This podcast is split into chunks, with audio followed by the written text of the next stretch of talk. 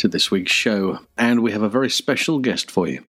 Stunt Challenge was a huge part of my growing up and my love of the stunt industry. I'd never have met performers like Roy Alon, Rocky Taylor, and Greg Powell if it hadn't been for this regular look behind the scenes into the all action world of the stunt professional between 1982 and 1986. Actor Lewis Collins presented the first show back in 1982 alongside our guest this week, who was brought in to report back from the jousting setup in Black Park. The success of the show meant it went on to make three more, and Derek Thompson was now a household name to a whole new generation. That's the way they used to be. The stunt men and women of old risking life and limb for as little as £10 a go. For performing those same stunts today, their successors can earn over a hundred times that amount.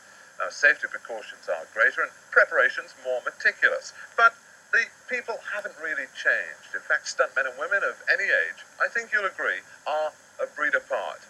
Well, tonight uh, we bring together six of the best in Britain at the moment five men and one woman who'll be performing some amazing stunts, some from way up here, some from a bit closer to sea level. And during the show, we'll be finding out how they do their stunts and also why. Derek Thompson is a racing journalist and pundit. He was part of ITV Racing when it was part of World of Sport, and then moved to Channel 4 Racing and was one of the anchor presenters from 1985 to 2012, when he left due to a diagnosis for bowel cancer, which luckily successfully beat and returned to the BBC as a Radio 5 live sports correspondent in 2013. An important part of the racing fraternity, he was contacted in 1982 when Derby winning racehorse Shergar was kidnapped by the IRA. Alongside Lord Oaksey, they were sent to Belfast to negotiate with the terrorists for the life of the racehorse. Derek takes up the story. Derek Thompson of ITV Sport got the call. Derek Thompson, you wanted by the, the kidnappers of Shergar. What? Thought it was on your bike, you know, trying about it. Two minutes later, he said, no, no, I'm being for real here. Uh, I'm from the Press Association in Fleet Street.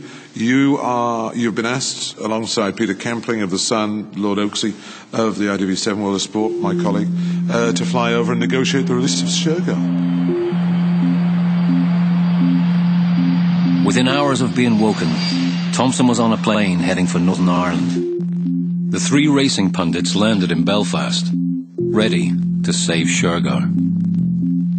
We had to go. Of course, you know, if somebody's crying out for help, you, you obviously help them. You, you just have to go. And remember, this is a horse that I'd not been brought up with, but I'd seen close at hand. To me, was a hero. You know, it's like a footballing hero you grew up with, uh, you know, sports hero, someone you really look up. To me, he was something very special. He was the best racehorse in the world. Now, one of the amazing appeals of Derek is his versatility. Doesn't matter what it is, he throws himself into it 100%. He was asked to do a promo for a local Doncaster hotel called The Crown in Bawtry. And he said this Are you well? I thought you were. Radio 1 DJ Greg James got hold of this and used it in a number one single. Seriously, is there nothing Derek can't do? Let's find out how this remarkable man got involved in Stunt Challenge. It's a very interesting question. Basically, what it was, I had, uh, well, I was BBC Radio Sport, and there were people like Desmond Lynam, Jim Rosenthal, Chris Martin Jenkins, all those sort of people, you know, the famous names of the 70s, 80s, you know, the living legends. They're, they're all incredible. And I was lucky enough to work with them. And then the, a job came up on World of Sport presenting ITV Racing. And um, my best mate, Bob Champion, the man who won the Grand National in 81, he told me about it. He said, Did you know there's a job going on ITV Racing? I said, Didn't. He said, Apply. So I applied and I got the job, incredibly. So I left BBC Radio Sport went into into ITV, joined World of Sport. Uh, do you remember Dickie Davies I do and all this? yes. You know, Yeah. uh, the man with the, the white bit in Silver his hair. What a, the Silver Fox. What a great pro he was. So I used to do the ITV seven, which means we did seven races horse races on ITV every every Saturday. Uh, you know, then the wrestling would come on. Do you remember uh, Wow. Kent Walton saying, "Hi, Grapple fans, how are you doing?" Yes. So we were on between say one and three. So we did two meetings every Saturday, four races from one, three races from another, and it was an ITV seven. And there used to be um, a 10p uh, pick all seven winners, and if you got all seven, you won thousands of pounds and all that. It, it was great, absolutely Yeah. good fun. Anyway, also at the at that time, um, they invited me to present a program on Thames TV. Do you remember Thames TV? and uh, it was called Thames Sport.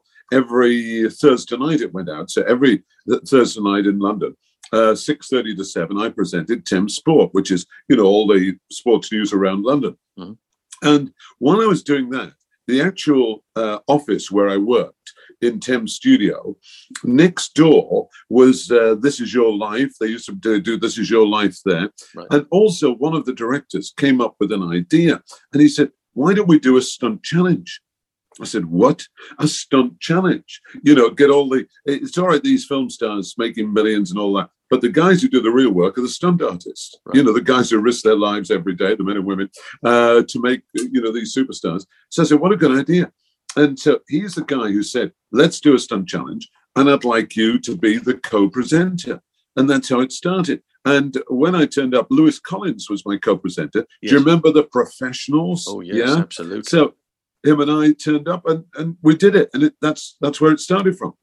because that was down at the first one was at Pinewood Studios, wasn't it? Um, they they did it as a sort of um, now. Well, I know Lewis was there. Now, I, I- where where were you? Were, were you were you in in uh, in Black Park? Were you? Yeah, no, we, we, we sort of uh, we shared a caravan together. You you know those sort of stars caravans where they The get Winnie changed. Bago, yeah. yeah, Winnie That's the one. I thought, well, this is all right here, you know. And there was Lewis, you know, he's established star. So it was it was good fun. Uh, I presume I got it because of the horses, you know, Yeah. my involvement with horses, and there was a, you know, they there was uh, the riding and all that. So it was a, it was a bit of everything. It was just it was just marvelous to be involved. And I, I, I'm a great film buff. I just love watching films, you know, with uh, popcorn dribbling. Wow, that's incredible. you know, watching things like The Magnificent Seven, um, the Bob Champion story, Champions, Mm. you know, that that came out in, I think it was 1982, 12 months after he won the national. And uh, things like the Zulu and all that sort of stuff, James Bond, obviously. And um, and when when I came on the of Stunt Challenge, I found out it was these guys who were doing the stunts That's for right. James Bond and, and everybody else. So ah, it was it was just incredible. And and and what they did, they did stunts, and we had uh, a competition. You know, the best stunt wins it. Right. Well, it's difficult, you know. So you've really these guys had to risk their lives to try and win Stunt Challenge. I can't remember what the first prize was, but it was great. So The first, we pri- well, I think the, the, the prize had kind of stayed. I think it was a thousand pounds, if I'm not mistaken, wow, which was a that's lot, of money. A lot of money back Still then, is, and John, and uh, a um, uh, Rocky Taylor won that first show, of course, in '82, and was given um, a, uh rather splendid uh, uh, engraved bowl. Now, I'm not quite sure whether there was a Hmm. connection with Triton Showers then. I know there was further down the line. They were Mm. sponsoring the whole thing. And uh, when I, I, I I told you, of course, I, I helped write uh, Rocky's book, and I went to his house yeah. uh, one Yeah. day, and I thought. What's that fruit bowl over there? I recognised this fruit bowl, and that was it. That was his stunt challenge award. You got massive Oh. fruit in it, but uh, which I thought was rather lovely. But of course, you were there from from the. Um, uh, they had a jousting sequence, didn't they? And we had a jousting. But I tell you, I met I met Rocky the night before. We were all staying at the Holiday Inn near Heathrow, Mhm. and I'd gone at the bar or the, the restaurant, and we were just talking away. And you know, I said, "What's your name?" He said, "Rocky Taylor." I said, "Oh, what do you do?" He said, "I'm a stunt guy." Oh, I said, "I'm presenting the stunt challenge." So that's how we met, right. and you know, became a good mate. And he loves his racing, loves his He horses does love and- his racing. and- and that's where that's where it all started. I work with jockeys who are the bravest people in the world, riding horses at 45 miles an hour over Mm. fences that don't give. But these guys were were just amazing. And we had a girl came on, another girl, Dorothy Ford. Dorothy Ford, yeah. She was absolutely outstanding. And I remember she won it one year and she did. turned this car over. I said, What are you going to do? He says, Oh, we're going to turn the car over. I said, What about twice or, you know, on the side? She said, No, a bit more than that. And she drove it about 100 miles an hour. I was standing next to the cameraman. We, you know, we had about five cameras. ready to go in for the interview with her, and she pressed the the roll, whatever, and she must have done about eight rolls, and it literally came to within a few yards of us, Yeah. and was just going to come over the top and, and crush us because we are ready to run, and then it rolled, it, it, it sort of went back, and I thought, thank for that, and so I, and I went in with the microphone and interviewed her literally as she was upside down, you know, and then she got out and took her helmet off. Um, and she looked beautiful. She was Sophie Loren's double. She, She was. was, that's right, double yeah. for Sophie. Dor- Yeah, Dor- incredible. I, I seem to remember the footage. Uh, it's a, a pipe ramp she was using, where where That's it. traditionally you would put the wheels up. What you do is straddle this pipe. It's got a kicker on the end, which flicks the car over. And of That's course, right. you've gone in for the interview, and she's just took her helmet off. And the first thing I think Yeah. the first thing she said, "It's not very flattering catching me like this," you know. exactly. But what, also, what I thought was interesting was you were mentioning there about uh, looking at it from the stunt performers' point of view and how you realised that they were taking risks. Now, you'd spoken to Greg. There's an interview of you and Greg together uh, on the 85 show. And there was a clip, I think, from the movie Sahara where he jumps a car on a horse, uh, if you remember. yes. And uh, Yeah. and you said, oh, you know, you, you're jumping horse. He said, well, I, I certainly wouldn't go around on the sort that you go around on, referring to race horses and how Yeah. they. So he was looking at it from a different point of view, thinking, I can, I can, you know, I can take as many precautions as necessary here, but the race boys don't, you know. But but that is a very good point because you know with a with a car or a lorry horsepower on four wheels Yep.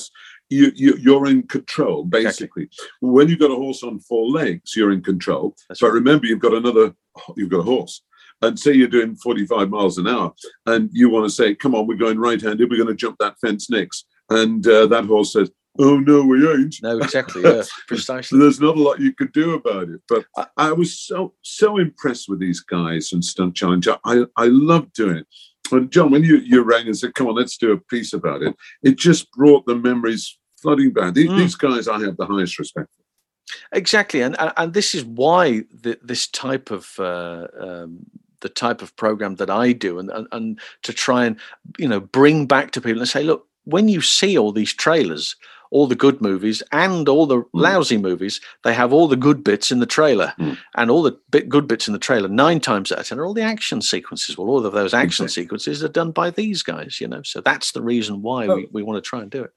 They they they are superb. And and and so when you have the star of the show, you know, say like the whoever plays James Bond, Mhm. um, there's no way he can do these because just say he gets injured, just say he breaks a leg or whatever, doing That's a it. pipe roll in a in his Aston Martin, then they've got to stop filming for six months. Precisely. And of course, you can't do that. No, no, no. So that's it's all money. You see, you can't afford to do it. Exactly. That's why the stunt guys are the most important part of, of any film.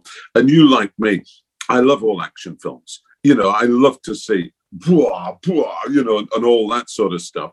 And, um, you know, so they, they'd probably love to have uh, doubled for the loves in the love scene, but of course they weren't, uh, they weren't Yes. asked to do that. Yeah. Well, I think it was Roger Moore always used to say that he uh, he did all his own doubling and he also did all his own lying.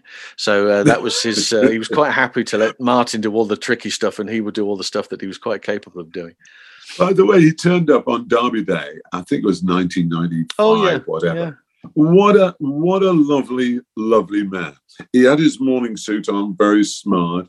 And I did an interview with him, and it was it was lovely. I'll never forget it. You're one of the world's greatest stars, and he was so normal. And that's what I like about these guys, the stunt guys. They're they're just people. They're real people. Yeah. But they they work so hard at it that you know all they get is a tiny name that rolls up on the film, and by the time you've seen the name, it's already gone. Whereas the big stars are you know living in the Hollywood houses and all that. These are the guys who do all the work, and what a profession! Well, also interestingly, from that point of view, is that of course back in those days, back in the seventies and the eighties, there weren't that many. You know, so those credits Yeah. that you looked at, well, there was only maybe ten or fifteen or maybe twenty at a push who were doing all of the action. Yeah. Nowadays, what with motion capture and various other bits and pieces, you've got hundreds and hundreds and hundreds of names that go by on the stunt thing as well. So, Yes. which is which is impressive from that point of view. But then you look at the stuff that went back when what they did all of that action, then there was nine of them. You know, that's crazy. It was just amazing. And also, what I liked, it took a bit of time to set up. So you had to be Yeah. patient. you, you know, you couldn't just say, right, I'll be ready in half an hour. Right. Um, I remember we're down in the docks in the east end of, of London, and um, that's where Greg turned the uh, the, uh, The lorry over.